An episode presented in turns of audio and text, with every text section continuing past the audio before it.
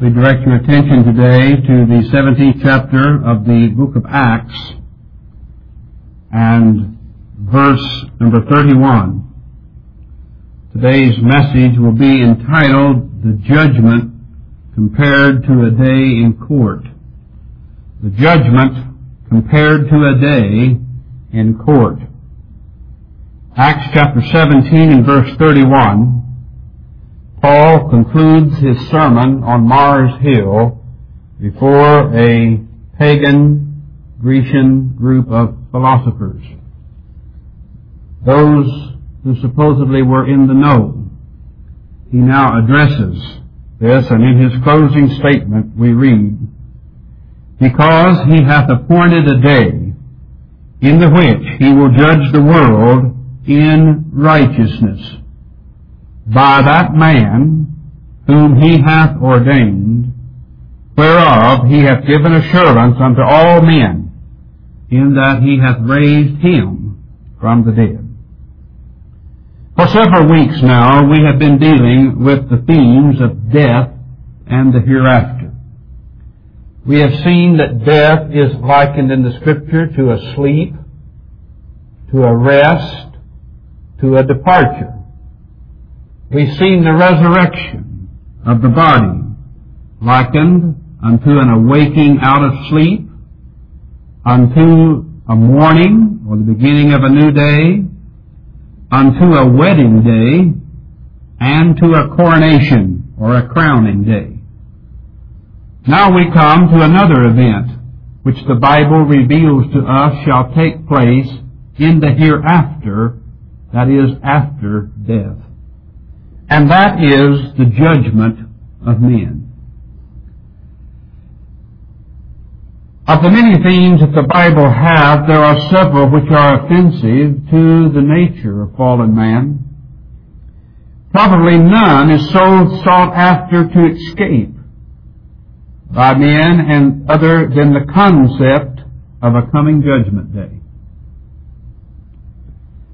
Nations of men if I understand the Bible correctly, governments are judged in this world because they cannot be judged in the world to come or reassembled as a nation. Hence, when we read that righteousness exalteth a nation, but sin is a reproach to any people, then God must judge a nation or a government in this life.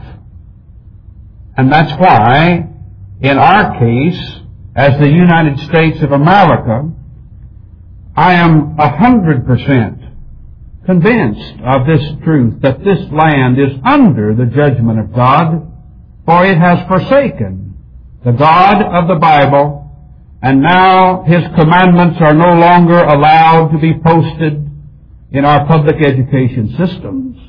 He's no longer allowed to be prayed to in public. And he has all but been officially banned, the God of the Bible, from this land. Now you cannot escape the judgment of God as a nation when a nation does that. But individuals may do things in this life and never get caught or brought to court. But because they are human beings and can be raised from the dead, they will appear before a judgment day. And when Paul concluded his message about the true God there on Mars Hill, he consummated it with this statement, that God will judge the world in a right standard by an appointed person of his own appointing, and that person is Jesus Christ, and God has let it be known this will come to pass in that He has given assurance unto all men in that this one person has been raised from the dead to sit upon the throne of judgment. For several weeks we've been dealing with this theme. Now we come to the judgment today, and on that day of judgment, men will be tried before the throne of God and assigned their destinies by the judge of all men, Jesus Christ. I'd like today to take the analogy of a courtroom trial and judgment before a judge and liken it unto the coming day of judgment, which I believe there are some parallels in the Word of God. First, in a normal trial or court, the judge must be duly commissioned and authorized before he can sit on the bench and render judgment. That is, the judgment must be authorized by some source, either a king, if it is uh, a government of that nature, the king must approve the judge.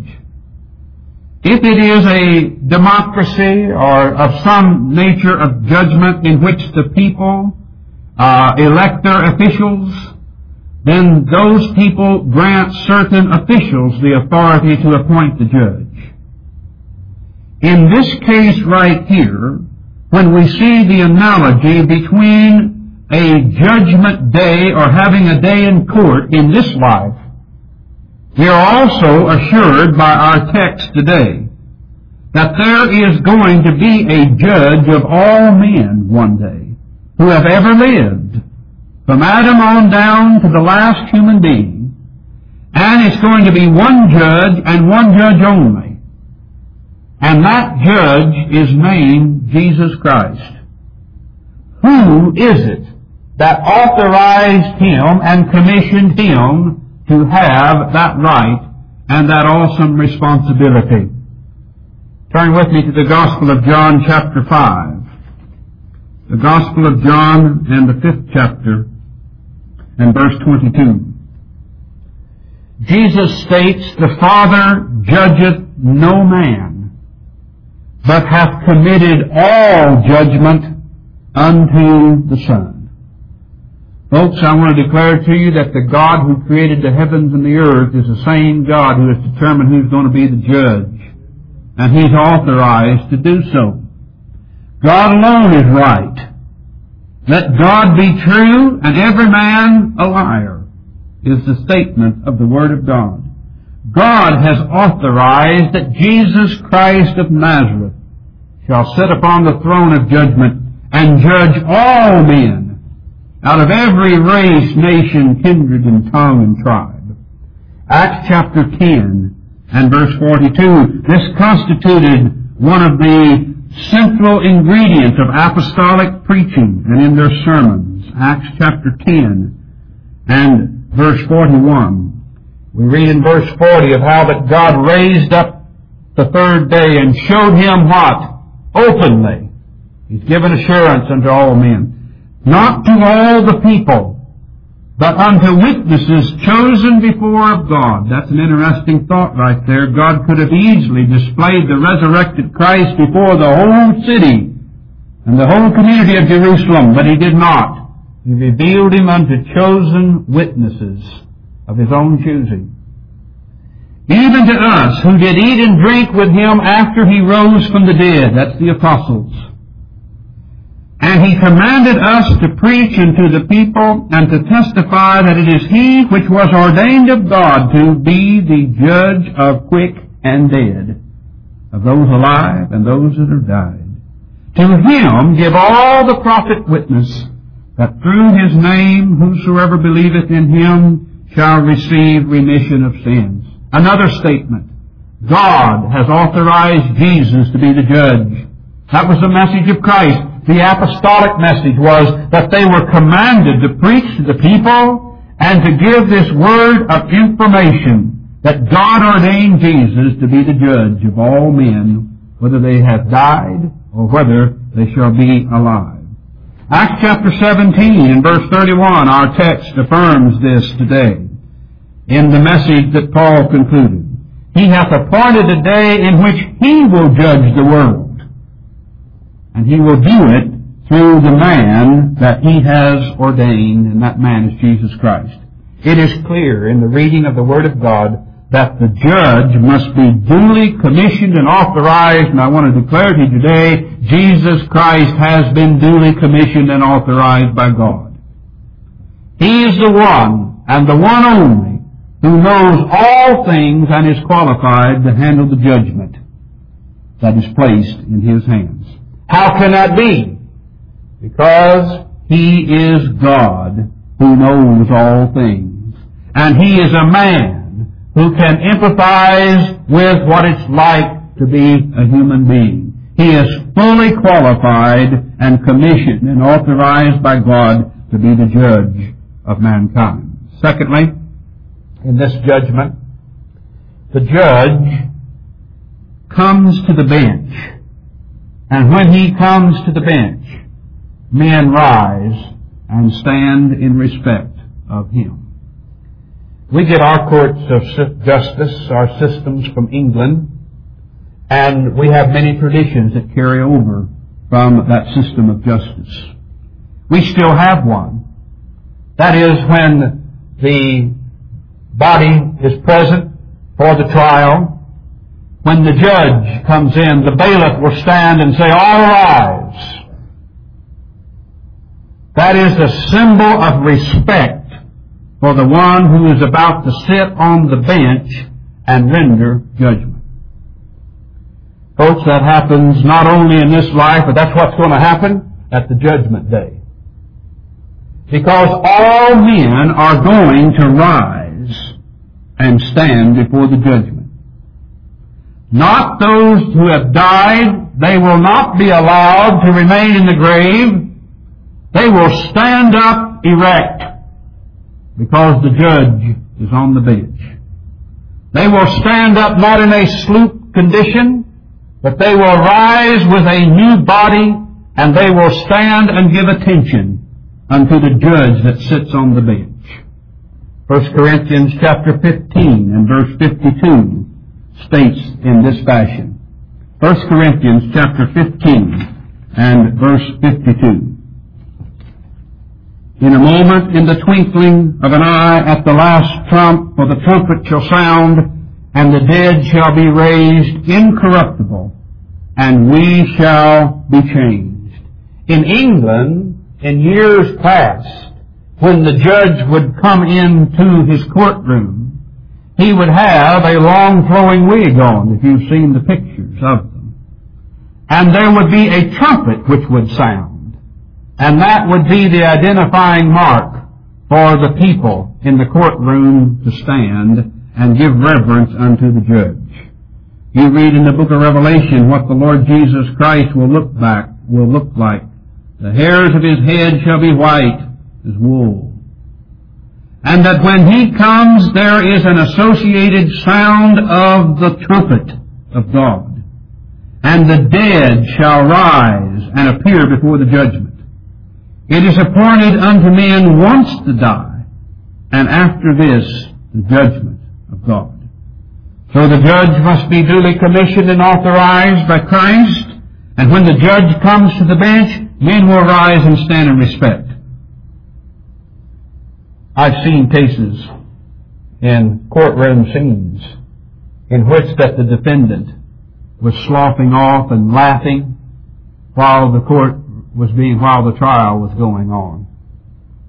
And I have heard that judge hammer his gavel down and say, You there, wipe that smile off your face and sit up and listen. Folks, there'll be no joking around when Jesus takes the bench. There'll be no snide remarks about the judge behind his back, for he knows all things what shall be said. Men shall be required to bow the knee to the Lord Jesus Christ and honor Him, whether they love Him or not. They will have to give Him the due respect because God has exalted Him and given Him a name above every name, and at the name of Jesus, every knee should bow and every tongue should confess to the glory of God that Jesus Christ is Lord.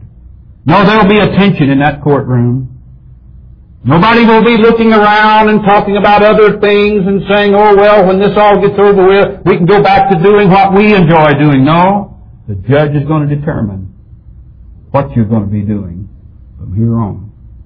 And I tell you, there won't be a sound of a pin dropping when men stand before the judgment bar on that day. Thirdly, in this judgment, in this life, in a regular court, the judge hears and determines all cases by the known laws in the kingdom. That is, it is the judge's responsibility to have searched out what the laws are, so that he is familiar with the books. And he is to judge righteously, not by his own standards, but by the standards which are set forth on the books. And that's what makes a good judge and a dishonest judge. A judge must judge righteously. And our text in Acts states that God hath appointed a day in which he will judge the men in righteousness. Now how on earth is God going to judge all men righteously? He will judge them by known law. Known law. Turn to Revelation chapter 20, verse 12. This has helped me to understand this passage of Scripture. I am not dogmatic that this is the correct understanding, but it's the best understanding I've ever come up with. And so we will adopt that until some further light is given us on this subject. What are these books? We read in verse 11 of Revelation 20, I saw a great white throne and him that sat on it, from whose face the earth and the heaven fled away, and there was found no place for them. You think anybody will be taking that scene lightly? Not so, folks. Not so. I saw the dead, small and great, stand before God. And the books were opened. And another book was opened, which is the book of life. Interesting, isn't it? Always wondered about this. I understand the book of life, dealing with the purposes of God in electing grace, and Him choosing a people and the Son coming to redeem them and the Spirit applying the merits of Christ's atonement through the effectual calling, that these are called and their names are in the Lamb's Book of Life. I understand that. What are these other books I've often wondered that are there? And the dead were judged out of those things which were written in the books according to their works or their actions. Now what are these books? Let me give you what I think they include. I believe first of all it includes the book of what we call the law of nature.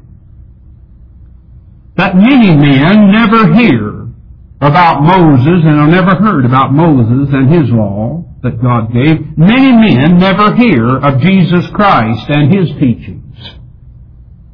But all men will be judged by laws which they know.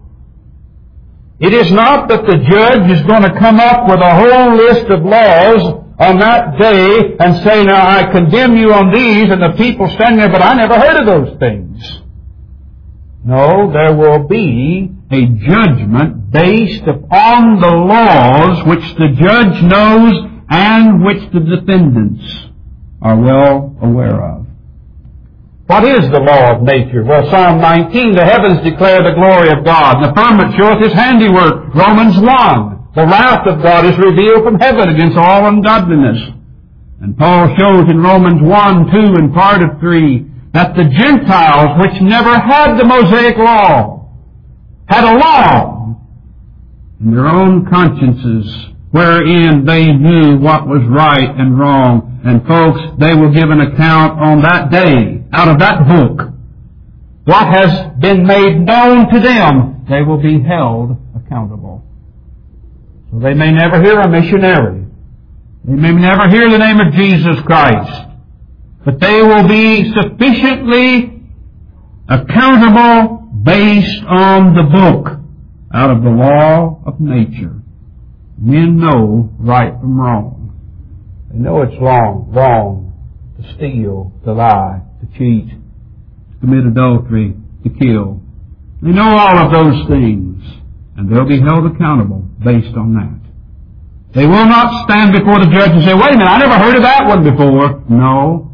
The judge who knows the thoughts and intents of every person who's ever lived and has read them recorded will open those books and those indictments will be read forth from them. Secondly, these books include the law of Moses.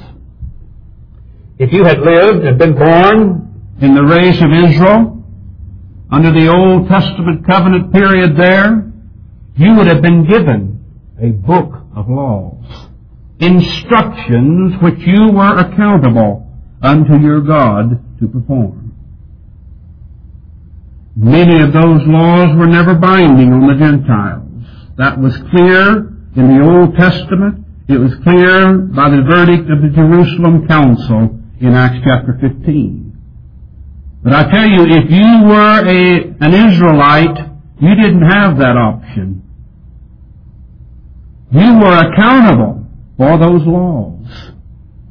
And if you violated one of them, you had better take advantage of the tabernacle and the sacrificial system if you want to continue within the framework of God's covenant people. Let me illustrate.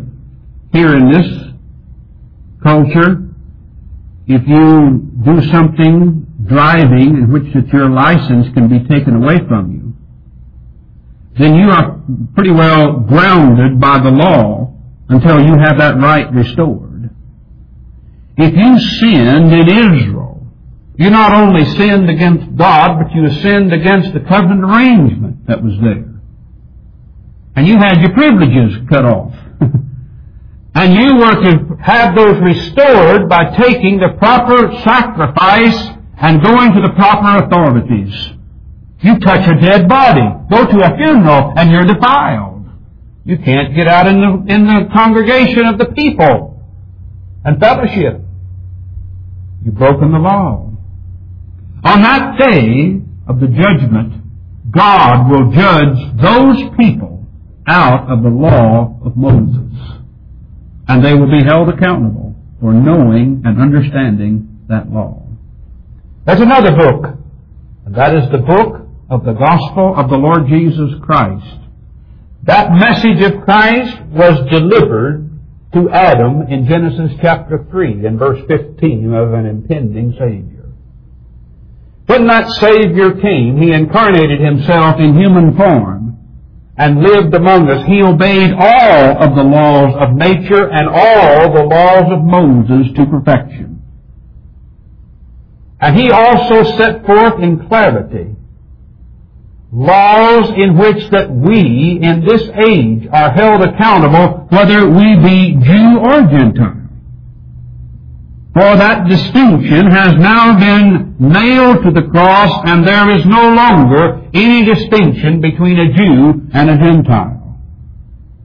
So that if you are raised in an environment, in a country, in a church, in a family that is Christian, and you are exposed to the teachings of the Lord Jesus Christ in the new covenant of Christ, my friend, you're going to be held accountable for those in addition to the laws of nature. Oh, listen carefully. You may be condemned from the pew of a church the same way you can be condemned in a synagogue or be condemned on some mountain out here thinking you're worshiping God. You can go to hell from a church pew The books are opened. The book of nature. Not all men hear the laws of God on stone in a covenant fashion or the teachings of Jesus Christ, but they shall have enough to condemn them. That's why I say, Brother David, the law of nature, while it is not sufficient to save, it's sufficient to condemn. Romans chapter 1 is sufficient to condemn all men if they never hear anymore. But it's not sufficient to save. You must hear the message of the Lord Jesus Christ and repent and trust in Him if you're going to escape the judgment of that day. So don't just think that you'll stand there on that day if you have been born in this age and say, well, wait a minute, wait a minute, wait a minute, Lord. I never heard of your son. No, there'll be sufficient condemnation that are on the books. And the judge will know exactly which set of books to judge his people. Next of all, the judge, after having read his commission, arranges the prisoners before him. Have you ever seen or have you ever been in a court? You ever had your day in court? Hmm? Any hands? How many of you been on trial before? Well, we got one up here. We got another one. Another one back here. I've only been in court one time when I was 16 years old. It was for a crime I didn't do. Sound familiar? I got a speeding ticket when I was 16. Just had my license a few days. I wasn't speeding.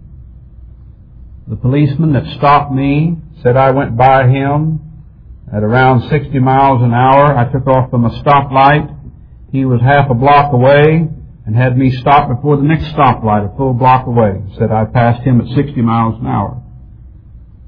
Said, officer, there's no way that even my car would get up and run that fast. He said, that's what I clocked you at. I said, that's because that you pulled in beside me, behind me, and you got your speedometer up. He said, don't you argue with me, I'm the police. So he gave me my ticket. He said, you appear in court? I found out I wasn't the only one that got a speeding ticket. And not just by others, but by that man that day. Come to find out, about two years later, on the front page of Springfield, Missouri newspaper, that fellow was fired for giving improper tickets. Didn't make any difference to me. I mean, it's too late. I already got mine, but I went into the courtroom that day and I was going to argue with the judge. And boy, I saw how that judge was handling those in front of me. It just went this. I mean, just, that was the way it was. And I had all my argument arranged, and I got up there, and he said, how do you plead? I said, guilty. And where did this come from? So that's it. I saw how he was handling it. He read his commission to me, and he said, I'm the judge. I judge such and such on this. How do you plead? I said, guilty. He said, pay the lady right over there in the next room. I went and paid $45. Listen, when the judge takes the bench, he reads his commission to the courtroom. And the defendants are there, and then they are arranged before the judge and the charges against them are set forth. Turn with me to Matthew chapter 25. I want to show you that when Jesus Christ judges on that day, he will call before him all nations of men. Matthew chapter 25 and verse 31. When the Son of Man shall come in his glory and all the holy angels with him, then shall he what? Sit upon the throne of his glory. And before him shall be gathered all nations or all races. And he shall separate them one from another as a shepherd divideth his sheep from the goats, and he shall set the sheep on his right hand and the goats on the left. What a scene! The judge appears in glory with the accompaniment of the holy angels. You talk about bailiffs that can back up the authority of the courtroom. And he'll sit there and all men will be arranged before him and the charges made against them by the judge.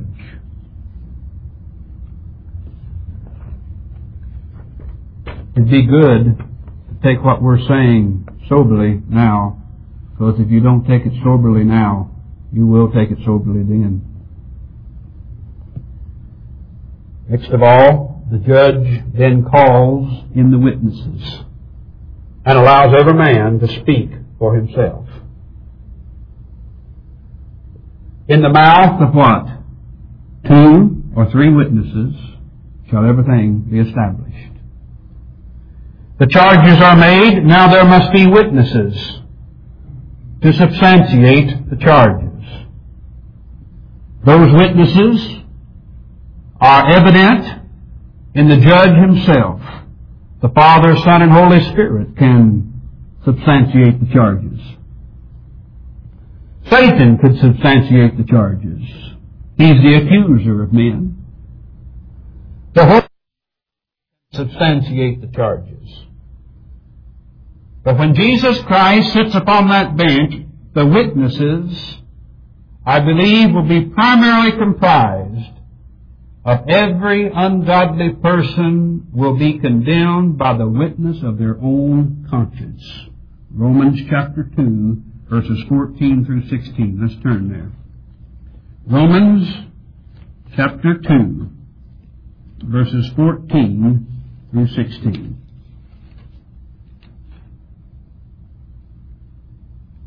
For when the Gentiles, which have not the law, do by nature the things contained in the law, these having not the law are a law unto themselves, which show the work of the law written in their hearts, their conscience also bearing witness, and their thoughts the meanwhile accusing or excusing one another. Now watch it. In the day when God shall judge the secrets of men by Jesus Christ according to my gospel.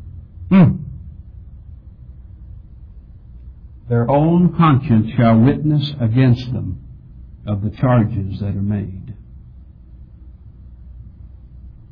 You ever thought what it'd be like that from the moment that you came out of your mother's womb, if there could be some little computer recorder placed inside you and the button turned on and start recording on tape everything that you thought or did throughout your whole life. And then on the judgment day, that tape taken out and played back. Is there anybody here who thinks you'd pass the judgment? Hmm? Folks, when that day comes, the consciences of men that have long forgot things that they have done shall be so perfected that when they stand before the judge and the searching light of his truth, when he begins to lay out the charges which holds them accountable, their consciences will witness against them. He's right. He's right. And even those who initially stand before Him and begin to argue, Lord, Lord, haven't we done many wonderful works? They're not going to stand long arguing that. The judge will expose it and their conscience will then also condemn them. Ah, but I did those works for my glory and not for the sake of God and my fellow man. Oh my, aren't you glad that the blood of Jesus Christ cleanses us from all sin? If you have a God who knows all about you, and you have a conscience that's given that perfect recall to remember things that you had long forgotten. As I get older and I come up and I meet people that I used to know, well, they start talking about the good old days now. Remember when we used to go out and do this? And uh, remember when we went over here? I, no, I can't remember that. They can remember it well. Something's happened to my mind. It's losing its recall. Brother David, on that day, the recall of men when they stand before the throne of God, and he lays the charges, they won't be able to say, I don't remember doing that. No, they will recall. Son, remember thou in thy lifetime, and all of it will be played back. What a witness against ourselves. Then next of all, in our regular courtroom, the judge, after finding the prisoner guilty, the defendant guilty, will then pass sentence. The judge will call upon the individual to arise and face the bench. And then will sentence the guilty. Look in Matthew chapter 25 and verse 41. Matthew 25 and verse 41. Then shall he say also unto them on the left hand, Depart from me, ye cursed, into everlasting fire, prepared for the devil and his angels, for I was hungry, and you gave me no meat, I was thirsty, and you gave me no drink, etc., etc. The judge passes the sentence, Depart from me. That's the sentence. no more will you have any of my comforting presence. Depart from me, ye cursed, into everlasting fire prepared for the devil and his angels. Sobering, is it not? Lastly, the judge in a regular court will then order the manner, the time, and the execution of the guilty. You see, after you have a trial and a person is found guilty, then the judge pronounces the person guilty. Then usually there is a sentencing day that will be announced, sometimes then, sometimes later, in which the manner and the time and the execution of the guilty shall be enacted. If it's punishment by hanging, then there will be a date set. The manner will be hanging, and the execution will be carried forth. Folks, Jesus Christ will execute the sentence of condemnation for the wicked. He has announced it. All that awaits is but for the defendant, who is now found guilty, to be brought before the judge, and the manner and the time and the execution is carried out. Turn with me to the final text in Revelation chapter 20. Revelation chapter 20. Verse 14. And death and hell were cast into the lake of fire. This is the second death. And whosoever was not found written in the book of life was cast into the lake of fire. There is the manner of the execution of the ungodly. The lake of fire is the final place wherein they shall spend their eternal destiny. The time of it is, this is the second death, whosoever was not found written in the book of life was cast into the lake of fire. You read in other passages in Revelation 19 that the smoke of their sufferings ascendeth up forever, forever, and forever. Not going to be any suspended sentences. It's going to be for all eternity. They shall suffer, remembering what they did in this present life. The manner, the time, and the execution of the guilty. Now when Paul finished a message such as this on Mars Hill, the result was that most of them laughed and mocked and said, we'll hear you again some other time of this manner. Brother Howard, they will. they will.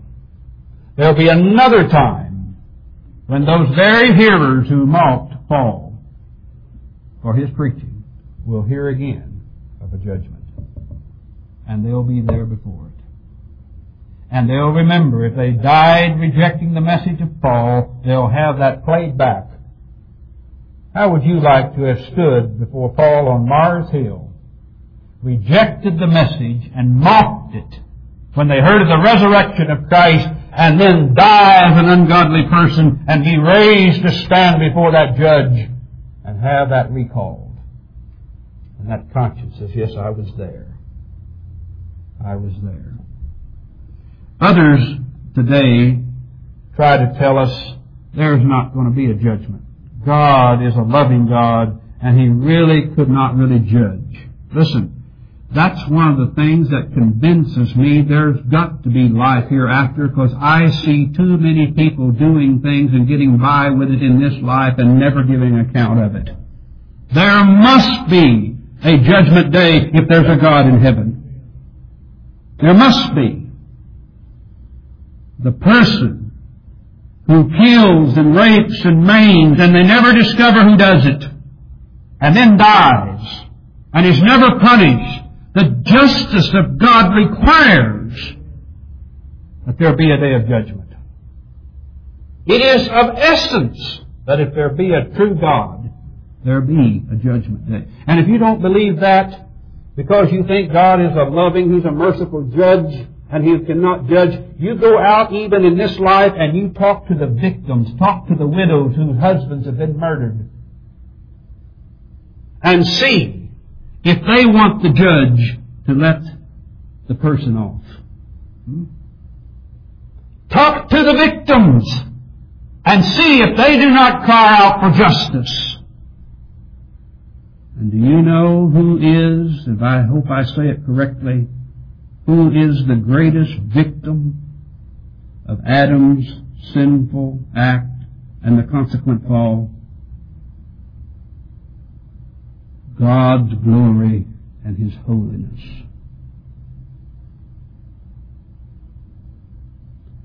God has been victimized by Adam's race when they dared to attack His glory. For He's God and there's none else. And they would say, Who is the Lord that I should obey Him? Hmm? You think God's just going to have a day in court so that He can make right the murder of a 12 year old girl by some fiend, cut her body up, dismember her, that God's just going to have a judgment day because that fellow who did that never was caught? That'll be one of the reasons, but the ultimate reason is that the holiness of God must be vindicated. There must be a judgment day. So if there's not a judgment day, let's tear this book in half and get out of here. Let's quit trying to play church. Let's quit trying to call ourselves Christian and carry on some little social sewing club. There must be a judgment day. Are you prepared for it? Prepared to meet thy God. I am glad to tell you that that God who is righteous and all thrice holy, holy, holy, so holy the holy angels have to cover their face to look on Him. That same God welcomes sinners through the appointed means of the death, burial, and resurrection of Jesus Christ coming to the Father by Him. Let's stand together. Let us pray.